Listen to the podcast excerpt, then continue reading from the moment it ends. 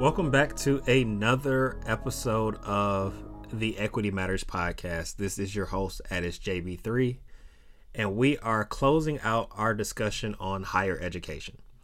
I do want to thank Dr. Michael Couch II and Bezel Taylor for joining us and kicking things off strong, and we're going to continue doing that on today's episode. Now, wherever you go to school, if there's a college team, we typically separate athletes from the rest of campus society, if you will. They kind of exist on their own turf, their own platform. And this may not be true for everyone, but I would say it was definitely true for for me. There was a certain area of campus that was dedicated to student athletes, and they were always found in that space. And for some reason, we tend to put them on a pedestal when it comes to some of the things that we experience as college students. But what we quickly remind ourselves is that they are college students too. And so that anything that you would think of as an inequity or a disparity with any other student is also likely with the student athlete. And so today we're going to hear from the soon to be Dr. Marques R. Dexter, who has spent much of his career and much of his life, actually, being a student athlete, advocating in spaces to ensure that athletes have what they need as they continue to develop their identity. And so I'm excited to introduce you all to my good brother, Marques Dexter. Wow, I'm honored and privileged. Thank you, good brother. Um, Hello, everyone. Again, my name is Marques Dexter. Um, I socially go by Dexto, um, something that's followed me since uh, I competed in college track and field. And so a lot of my teammates to this day still call me Dex, but uh, my family knows me as Mooks. Yes, like do the right thing. It's honor and privilege of being on this podcast. Um, I am born and raised in Philadelphia. Uh, South Philly to be exact. No, not West Philly. And I didn't necessarily play in the playgrounds it was a little bit of everywhere. Um, South Philly is rich in culture and diversity, and so I got a chance to explore all that. Um, I went to Rider University before transferring to uh, the institution I graduated from, undergrad, Robert Morris University, right outside of Pittsburgh, not the one in, near Chicago. Um, and from there, I went directly to my master's program um, at the University of Georgia, where I currently am now pursuing my doctorate degree in kinesiology with a specialization in sport management and policy. Um, let's see, what else do I want to know? I'll tell you my whole life story. I love talking. So speaking of Philly, right? So I was out there well before COVID. This was last mm-hmm. year. I got called out to do some facilitation, and I was like down the street from Temple, I think. And, and so I, I, asked the guy at the front desk because I'm like, this is my first time in Philadelphia my dad wants me to go try a cheesesteak. Uh, I should have known it was this question. Yep. So I went to Ishkabibble. Okay. Right Whoever that person is has much love and respect for me. So I uh, get the questions going. So it really does depend on what neighborhood you're from. Um, each neighborhood, it's almost like New York City. Uh, I really feel like Philly, we're kind of like a smaller, version of New York City in each kind of area. It's like its own borough for sure. So my favorites are, I always tell people, if you're a tourist, no offense to those who like it, but Pat's, no. Um, I'm not gonna say what I normally say because I don't want to disrespect the chain, but nah, Pat's ain't it for me. Jim's, if you're a tourist, cool, but I don't do Cheez Whiz. Um, again, I'm from South Philly, so I grew up around a lot of Italians, and so that's just sacrilege right there. Um, but Ishkabibble, staple. I grew up um, half of my, I guess you can say, adolescence in um, closer to Center City. I'm originally from Point Breeze, Philly, so those who are familiar with Philly, uh, they probably are like, ooh. and Ishkabibble's right on South Street is the place with a gremlin, to drink. I had a gremlin. Some, was, yes, with some light ice. With some light ice. You can't get too much ice because you don't get as much. Um, but also, if you get down a little bit closer, deeper in South Philly towards um, Second Street, going down near the movie theater, I love Gooey Looie's. It's this random little like delicatessen and all, but the amount of meat you get and their chicken cheese stick is so good. And so again, it, it really depends what part of the city you're from, where you grew up. But yes, Ishkabibble's as a quote unquote tourist, as we'll say, or a visitor, Ishkabibble's is it. Um, you'll get a very close rendition of a um, as as it's kind of called a Philadelphia style cheesesteak. Just don't go to Philly asking for a Philly cheesesteak. For anyone listening, it's a cheesesteak. You're in Philly, so don't ask for a Philly cheesesteak because it's just redundant. Call it by his name. So sorry to to distract here, but I, I had to make sure I got that out. No, I'm, I'm. That's a, that is in a pretzel. You got to go to yes, a cheesesteak, but a lot of people kind of forget. South Philly pretzels are what's it. You haven't had a true pretzel until you had a South Philly pretzel, and so down towards the um, stadiums and all. I can't remember. I think they had some other stores across, but like Oregon Ave, like a South Philly pretzel co. Getting a, a, a, pretzel, you can get it with. Now that's the only thing I'll eat with cheese with.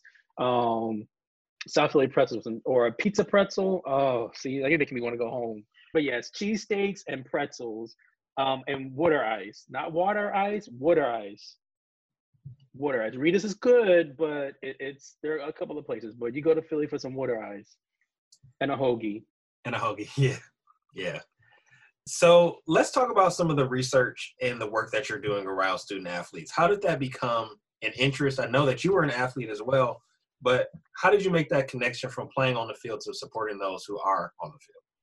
Ooh, that's a great question. And so um, I think back, I guess you can say the impetus from it came, as you said, from being an athlete. Um, I didn't get a chance to really compete in organized or engage in organized sport until high school. Um, didn't do football. I mean, I went to an art school. I went to Meredith's, uh, William M. Meredith School in South Philly. And so up until fifth grade, you had all the arts um, throughout your week. And so when I got to high school, I went to Central High School and was like, you know, didn't realize the true um, significance of going to Central outside of academically, but in athletically, um, you know, started competing track and field. My aunt Barbara, my dad's sister, was a track and field athlete. She didn't get a chance to compete collegiately because she got pregnant with her oldest daughter. Um, my cousin Dina is an older sister to me. And so learning those stories and engaging in sport and trying to understanding it. Central, for those who don't know, back in the day was very much so diverse. Um, it's shifted some, and but we're working on that as Black alumni.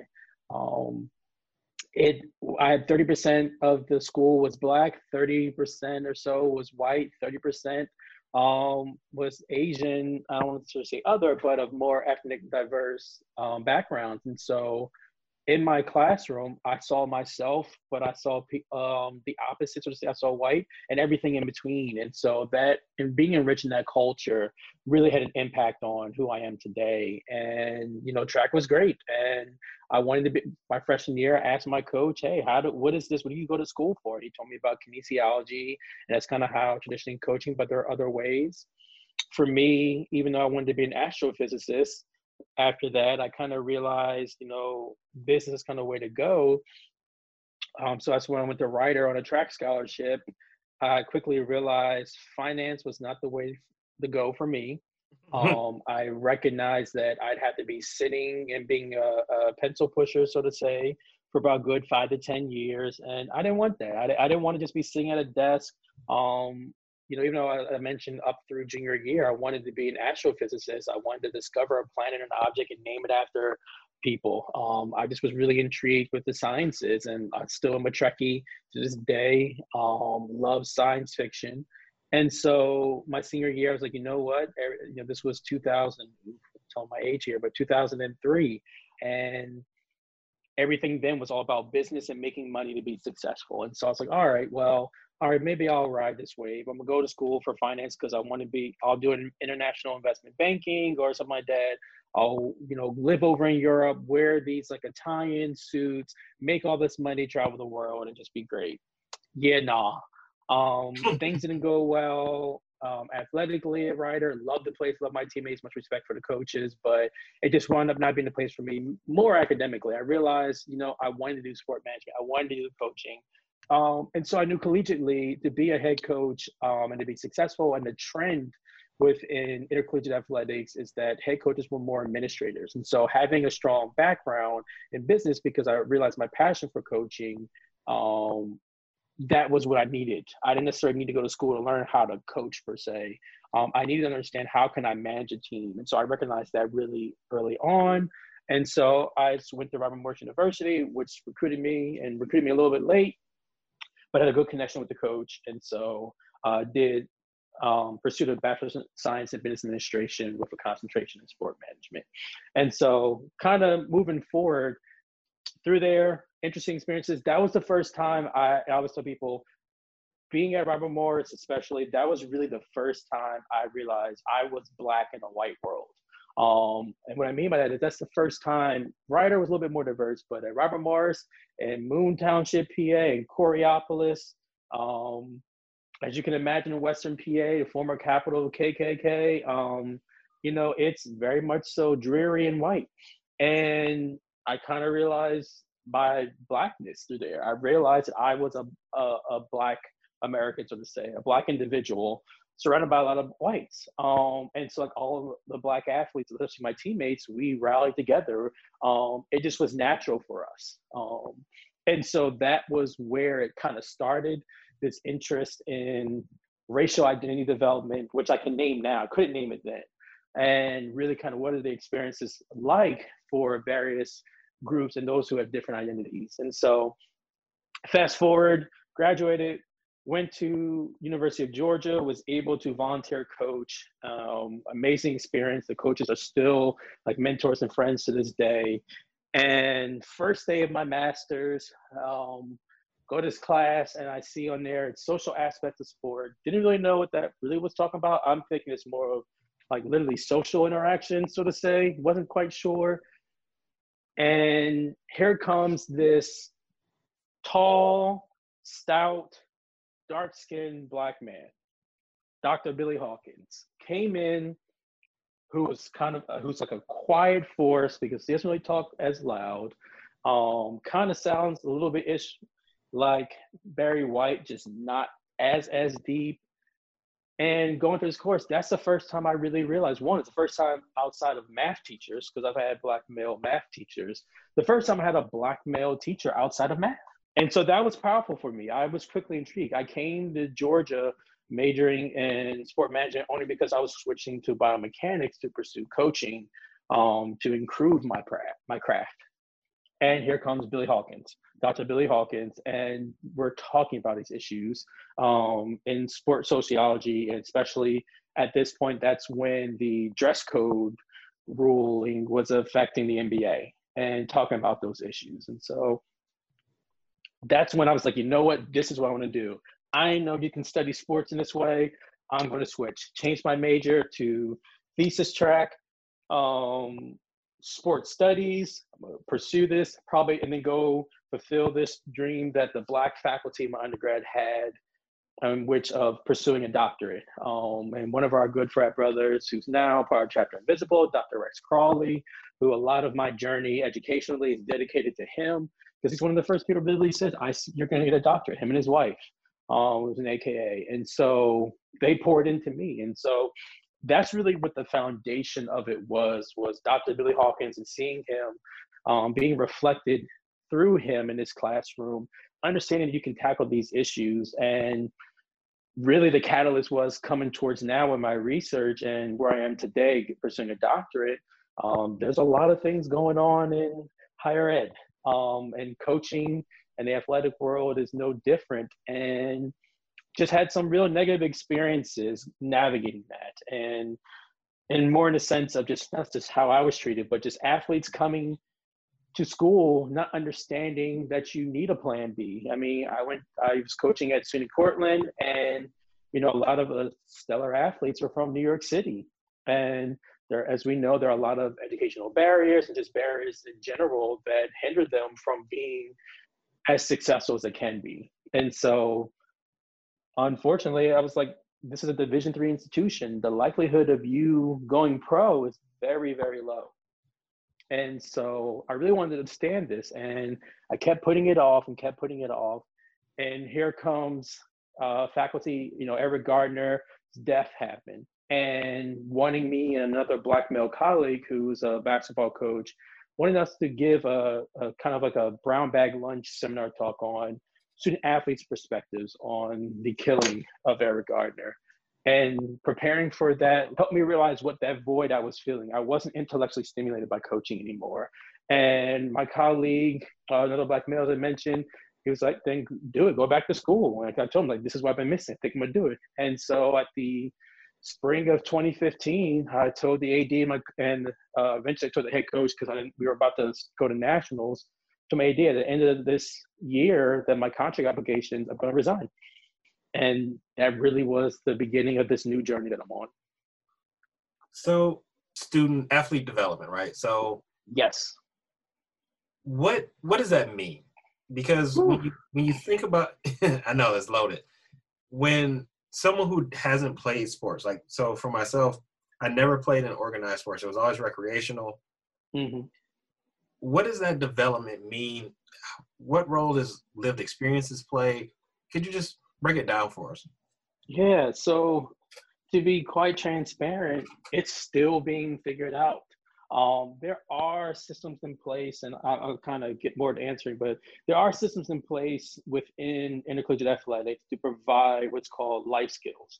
Um, each in institution has some sort of, it used to be CHAMPS life skills, but it's just life skills now, um, where there are there's programming put together and specific um, person, staff member who's in charge of helping athletes develop more holistically, providing these opportunities for them to delve into certain opportunities within themselves. I just imagine one person or even three people um, for a whole athletic department and to address all the issues and things and lived experiences and stuff is really difficult. And so the term athlete development or student athlete development, the reason why I mentioned it before is it is loaded because there are aspects of it which when you talk about athlete development depends on the context. And so for some because there are athlete development specialists and there's a new emerging field but in the way people talk about it is not always the same. And so there is much more need now as we see um, it's always about sport as a, as a microcosm society. So whatever's going on throughout society at large is definitely happening within the athletic realm. Um, is definitely being reflected. And so there is a, a need, desire, and even passion. Many of us are passionate about how can we help these individuals better understand who they are. Some argue that it's not part of their job. Some argue that institution at whole is kind of already doing that. But we understand too that these individuals, they're not exactly employees, it can be reflected and personally we don't want them to be employees that would be the worst thing ever um, because then you're subject to these um, employee labor laws and all of this stuff and it just would change the nature of sports we may i mean if you get into pay for play cool but mm-hmm. that's a whole other topic but athlete development broadly um, we have to provide opportunities again for them to better understand themselves as complex and such individuals. However, what's definitely becoming much more apparent is that we need to actually train those in power for that, meaning coaches have to be able to understand what is this? What does it mean if most of the coaches are white and more than likely white males? Well, now you've got a white male who has to understand racial identity development or gender aspects or sexuality, um, understanding some of the systemic and historic barriers that exist. And so it's tough, it's going to be a lot, but that's kind of the place we're at right now. And so athlete development, yeah, there's it's beyond anything beyond the physical training. Um, coaches are most of them have training certifications um, coaching profession actually in the collegiately is just now within the past decade moving more towards um, certifications and standardization of the profession.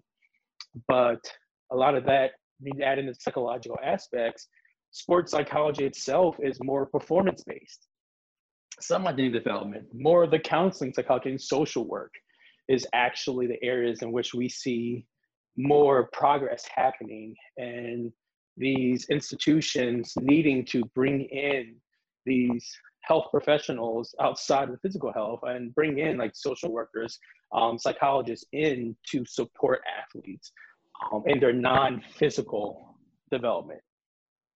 One of the things that it sounds like there's at least some gaps in the the theory behind things. Like you realize that there are certain developmental milestones that you would see in athletes when it comes to just training, when it comes to their sporting, but there's other pieces that we're, we're missing as far as um, academia goes. Well, it's not standardized. And the reason why I say that was some hesitation is because we have yet, and I always bring this, and I'll get on my soapbox in the sense, we have yet to recognize uh, the professional athlete as an actual profession. We kind of accepted that these are celebrities and they're actual. They have this is their this is their uh, means of employment. You know, they're gainfully employed. They're a professional athlete in some shape or form, so to say. But yet it's also if that's the case it's one of the only professions in which higher education does not prepare them to be um, successful in.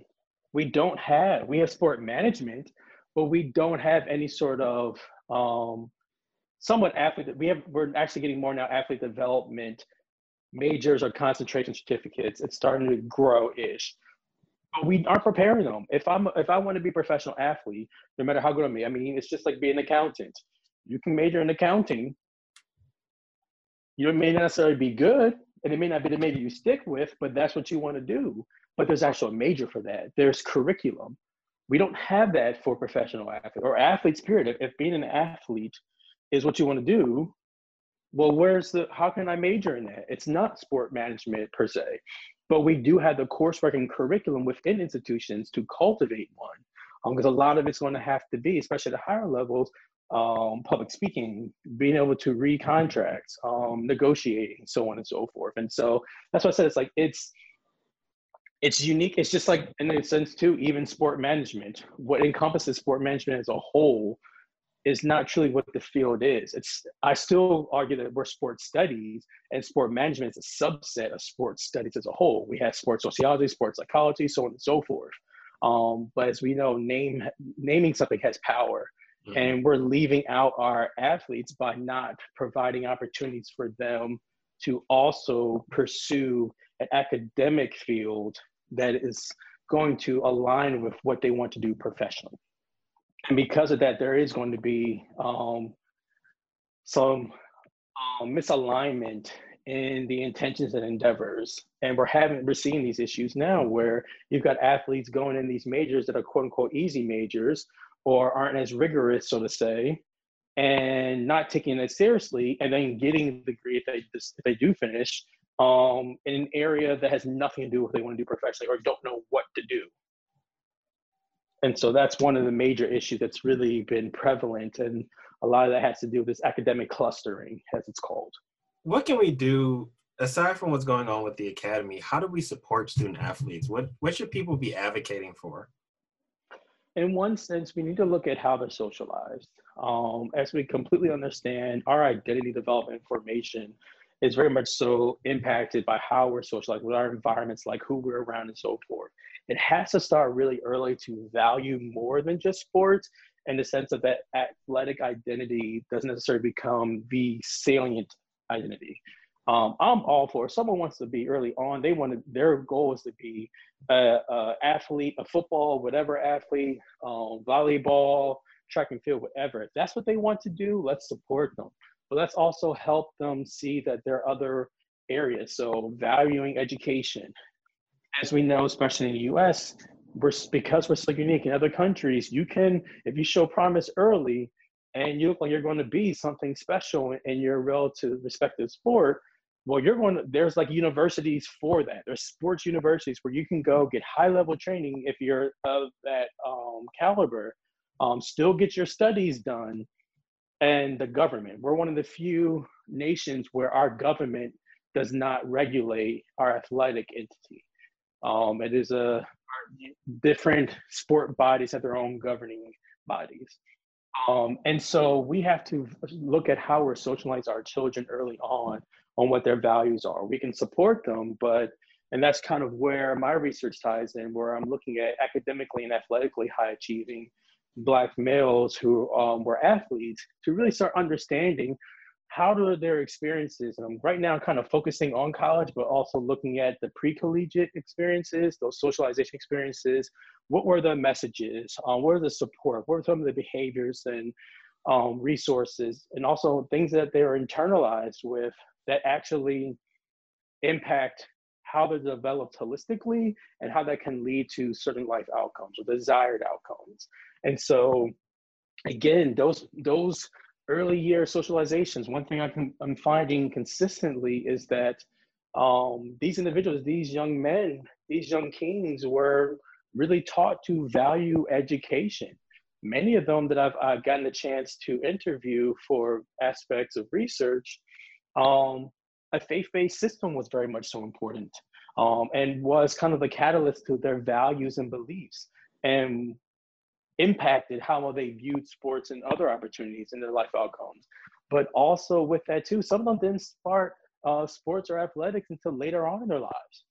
And so those are some opportunities to really see is it necessary. We hear how some of these football athletes or former athletes are like, I never want my child to play this sport and what does that mean? How does that impact? And so we have to look at how we're socializing to that and for me that's kind of the number one thing is looking at the individual socialization because we know that now we have to start having conversations with our children even more or i want to say now kind of again um, at a heightened level about what it means to hold certain identities your racial identity. For some even to looking at their sexual orientation and gender and what does that mean? And educate ourselves well, we also have to look at too the intersectionality that comes with even being an athlete and how do you view sports? If that's so salient, it can be salient, but not at the detriment of other aspects of who they are. So I really want to know because I'm always interested in you know what what folks are talking about. So how do mm-hmm. we change the discourse? Because many of us are trained to believe that you know athletes are invincible. You know they're they're not affected by things that happen in general society how do we change the way we talk about that and how do we shift the narrative? That has been an effort for years that um definitely the past decade or so. And so it's it, it ties into what uh, dr Shaun harper had helped um, promote and coins anti-deficit framework. Um, we need to look at things, and that's kind of what I'm looking to do is you know build off of um, those who come before me and look at how are we holistically developing but from an anti-deficit standpoint. As we already know most of the literature talks about um, athletics and their identities and aspects from more of a deficit standpoint. So we need to change that. Even theories used i mean in some sense i mean i hate to say it but yes, critical race theory has an aspect to it that is somewhat from a deficit standpoint. Um, not necessarily intentionally. It's, it's a lot of times it's how people are using it. Um, and other prominent theories and literature um, to look at the intersectionalities that come with being an athlete. So it can be about race and so forth. Um, and so that's kind of the first part. We have to not come in from negative. I mean, even one of the theories I'm utilizing my research and want to build off of this scholar identity model um, from Dr. Gilman Whiting, he doesn't really talk about the athletic identity. And when he does mention it in one of his papers, it is somewhat that athletic identity can be detrimental to developing the scholar identity, which his model and um, conceptual theory looks at um, gifted Black males and aspects that really shape who they are. Um, what are the tenets that cultivate this scholar identity? And so I want to really position the sense that we need to look at, hey, you can have this dual identity of being an, an athlete and a scholar and not have it conflict. And so we just have to really work in reframing. So finding new ways. And so if, if people are looking at, you know, the experiences, I mean, always talk about a lot of times black men, you're looking at black women, that the athlete, the things they go through are so much more exacerbated because of how women as a whole are viewed in society or have been.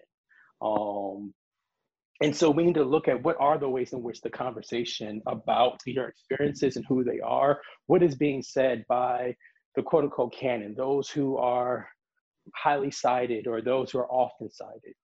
Because once we look at that, let's challenge that and find ways to reframe and reshape it. Um, and like the popular term, reimagine. You know, I'm really trying to reimagine what is it is to do the work to support Black males. We talk about constantly Black males, you know, they're criminalized, demonized, um, right from birth. I mean, the school to prison pipeline, all that stuff. But we don't talk about it. There's still those that a lot of times, like myself, where I'd have to go to study hall when I went to my first school because my coaches knew what school I came from. At Central High School, if you have over a 92 GPA at the end of your, of your junior year and you maintain that, you graduate with a degree conferred by the University of Pennsylvania. So I have a Bachelor's of Arts degree from high school. I don't have a high school diploma. I have a Bachelor's of Arts. Um, and so I've come from very privileged educational backgrounds. So when we look at the intersectionality that kind of is about who they are, we need to really reframe it. Like for me, I didn't want to be a high level athlete. Uh, my coaches wanted me to. They always said, I remember saying, you know, get serious. What do you mean serious? I care about what I do, but it's not all that I care about. If I win, if I lose, it's still going to be the end result. Um, and so we just have to look at how we're looking to support individuals and let's think broader because again had i bought into at times the messages i was receiving from individuals and about what it means to be successful. You know i didn't go to indiana. I could have walked on there for track and field. And i didn't because i knew if i did this you know they had one of the best jumps coaches in the world at the time. Um, and he said i can walk on. So that was already a privilege um, even though i was hurt and kind of went backwards but at least there was potential promise that he saw something. Had I gone there, I would have had this would have had to be more of a job. I would have had to put more into it than I was willing to. I wanted to have more of a college experience. I wanted to enjoy it more. I didn't want athletics to be just it. I didn't want to be known as Dex the athlete. I want to be known as Dex who does athletics or does sports. And so that's what's really important about how we're framing the conversation for these individuals. We can't just look at them as just this one part of them. We have to look at them as a whole. Who are they as a person? And even having those conversations of how we're supporting and framing it because we are more than just this one part of who we are. You know, yeah, I'm, I'm Dex from Philly. That's an athlete. That's X, Y, and Z, and so on and so forth.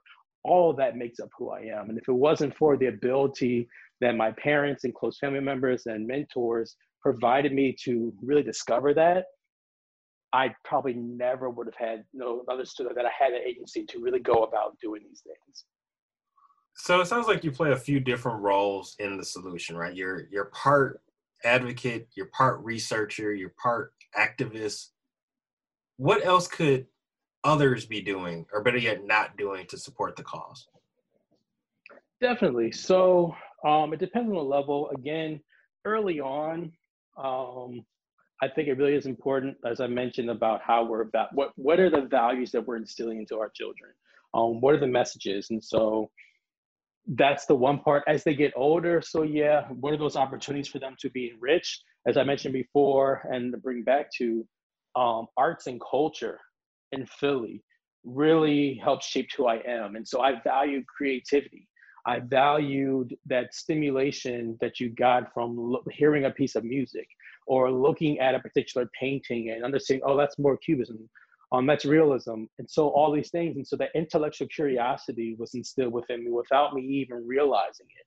Um, those are ways in which we really can provide a more holistic, well-rounded experience um, and opportunities for our youth to develop and grow and also to be more critical. One thing I feel that we're not doing enough in the school system is teaching children how to be critical.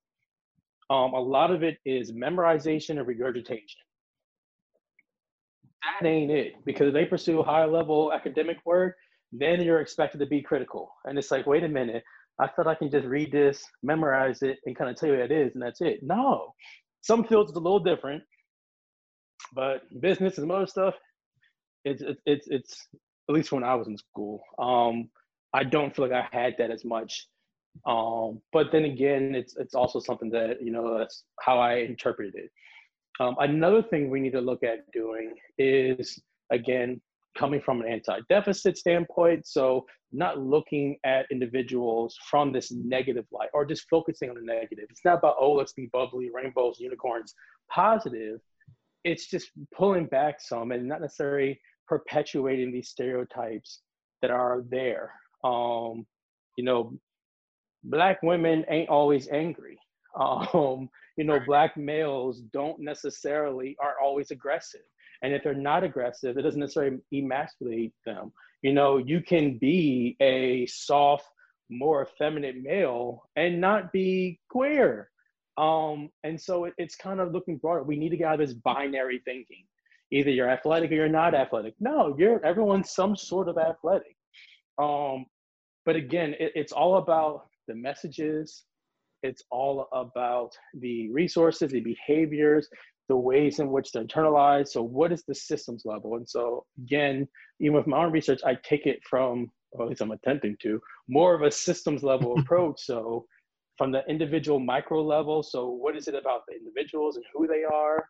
Um, but then broader, what are the aspects in which history, broader society, um, their educational environment, their home environment, all of this provides information. And so what I'm hoping to do in my research is not only provide profiles and stories to the individual, and so my research, uh, my dissertation is going to be a multiple like case study, particularly because I want to focus on the individual themselves. Um, and then I'm not doing a cross case. I'm not looking necessarily across each case to find commonalities per se. Um, particularly because I want to honor the heterogeneity that exists, individuality that happens to the individual person, because their lived experiences, who they are, what they individually went through, help shape them. We need to stop looking at all black people the same, all black males the same, all black women, all black trans, everyone. No, that is an individual. And so that's really the key thing about what I'm trying to do in my work and my advocacy is honor the heterogeneity of the individual so we can better understand. Now, there are some, there probably will be commonalities.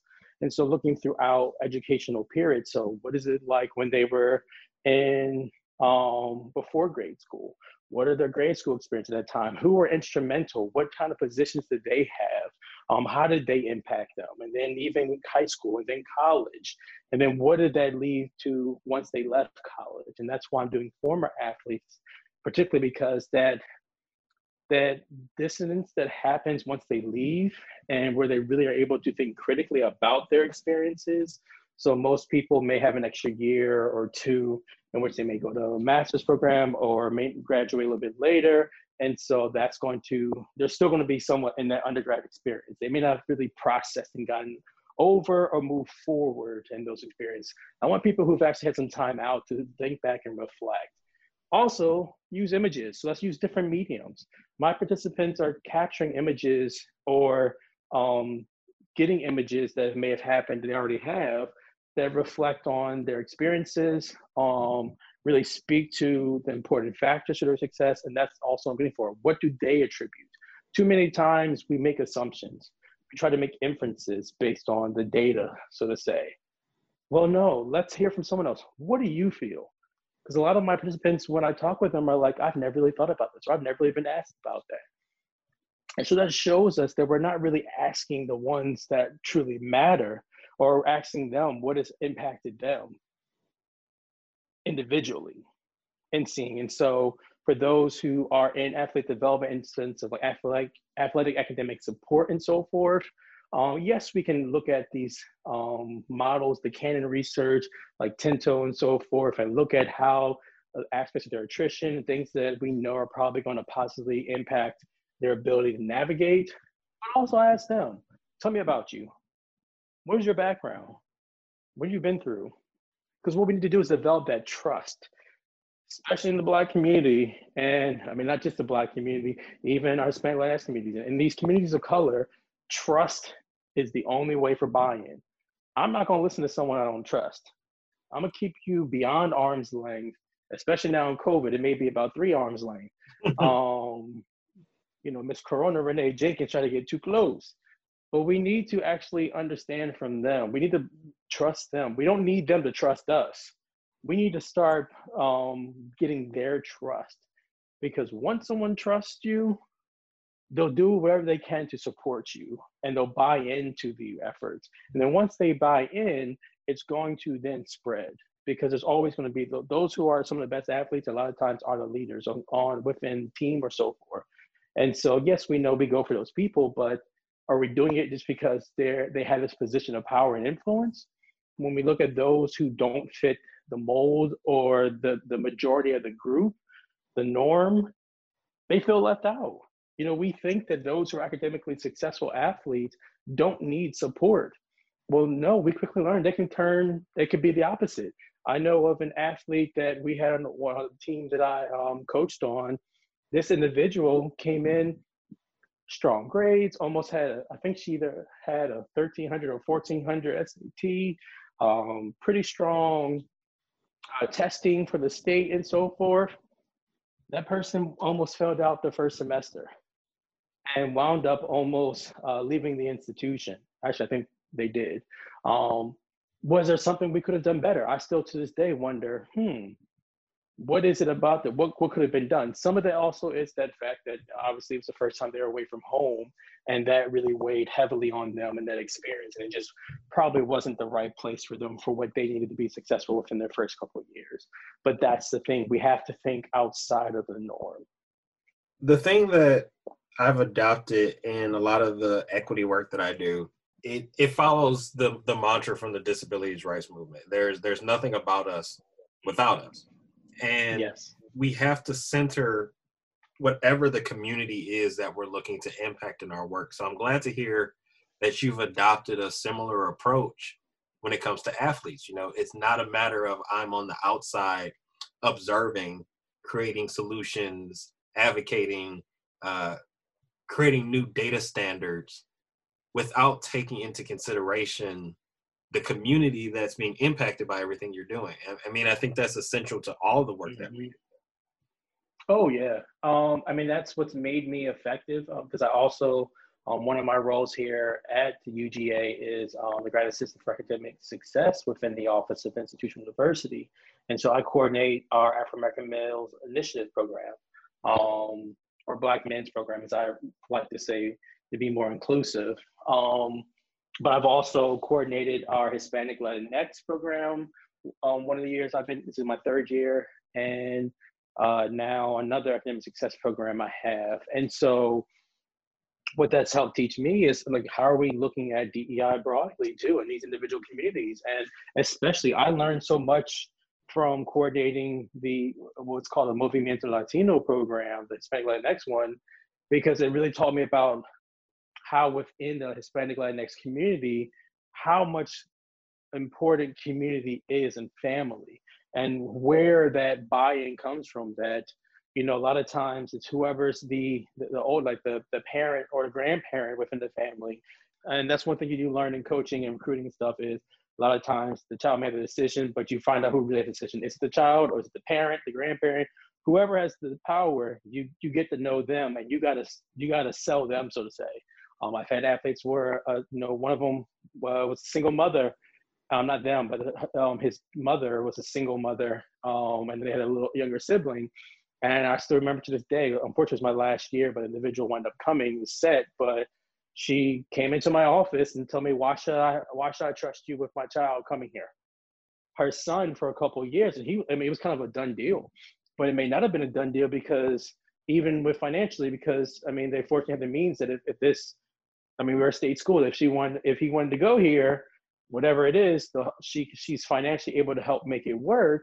So it's not just about the financial aid part, which reason why I love Division Three is you don't have to worry about scholarships holding over athletes. But I had to gain her trust. Black community, we can we can real recognize as real. I, I'm not going to sell. Um, not that I was trying to elude anyone else, but or lead them on but you can see through what, and I had to speak authentically and be like, listen, I'll, I'll do whatever I can, whatever you may have heard about someone else or this and that. Like, I'm gonna do the best I can to be there for the person. You know, college can be a really dangerous space just because there's so much freedom. And that's just the thing. How are we going to show up for these athletes? How do people keep up with you and your research and any other work that you're doing? So I am on social media. It is my name, Marques Dexter.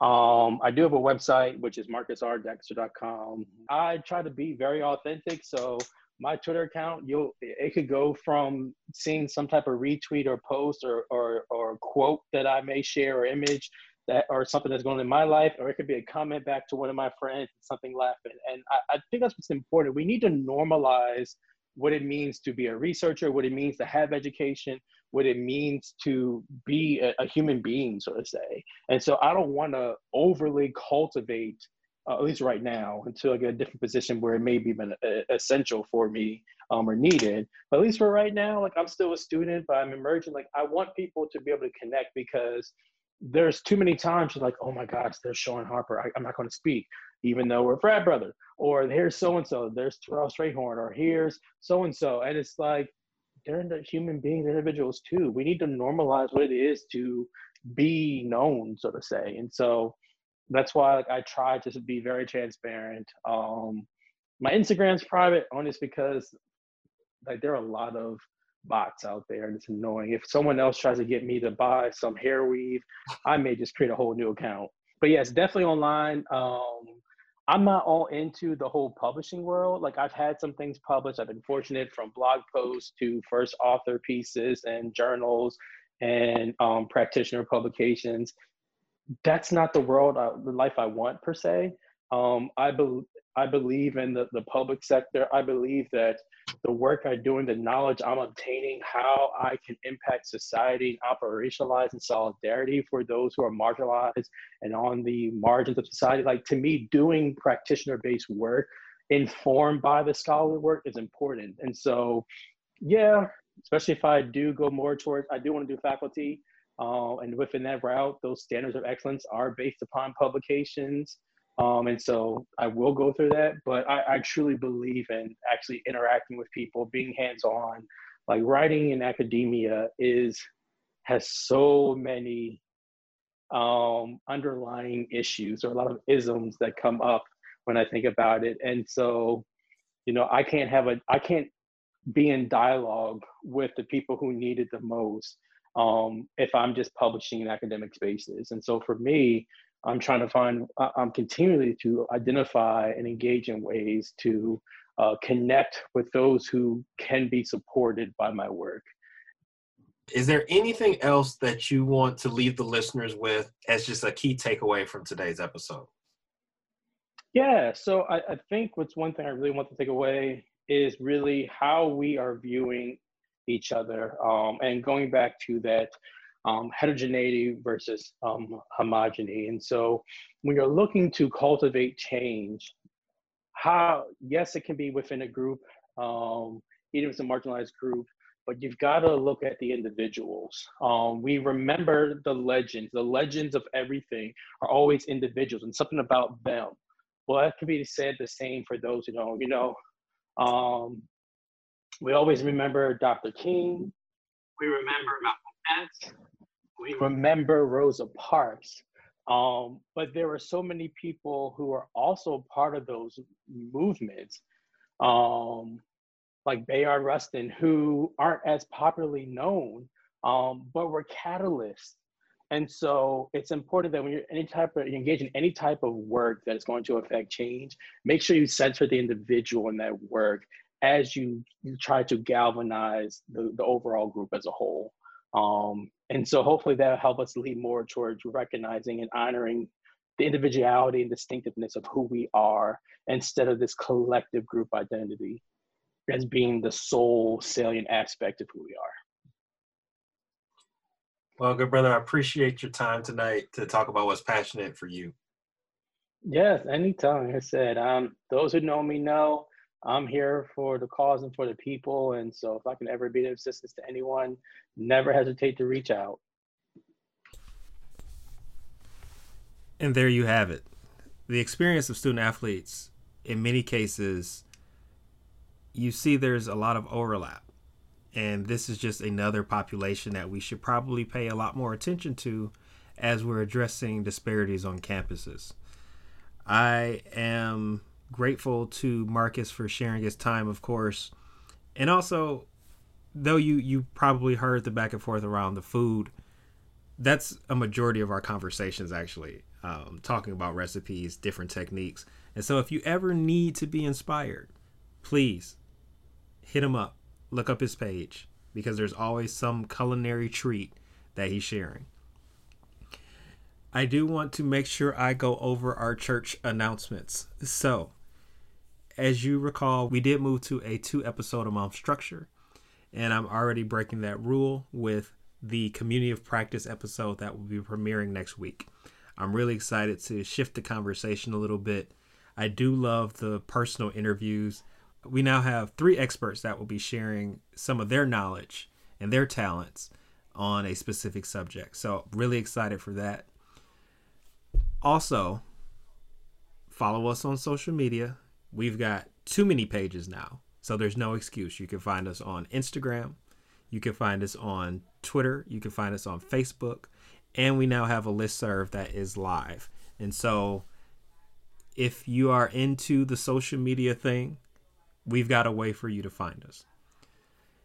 And before I wrap up, I just want to give a special shout out to my podcasting brothers because they keep me on my toes. And this goes out to Trey and Chris because anytime I see them doing something, it's like, okay, I got to step it up. And I think that mutually reinforcing relationship that we have, we're constantly trying to get better so that we can make each other better. So shout out to y'all and the work that y'all doing. So if you're not familiar, Chris is the retired but back again Jordan of podcasting. That is the Hip Hop Social Worker podcast. And Trey is also responsible for the Everybody Relax podcast. I will give you the full introduction, but I can't say it as well as he does. Um, be on the listen though, because you might be hearing from them again soon on the Equity Matters podcast. And so, until we meet again, as always, take care of yourselves, mask up, stay six feet away from the person next to you, and remember, equity matters.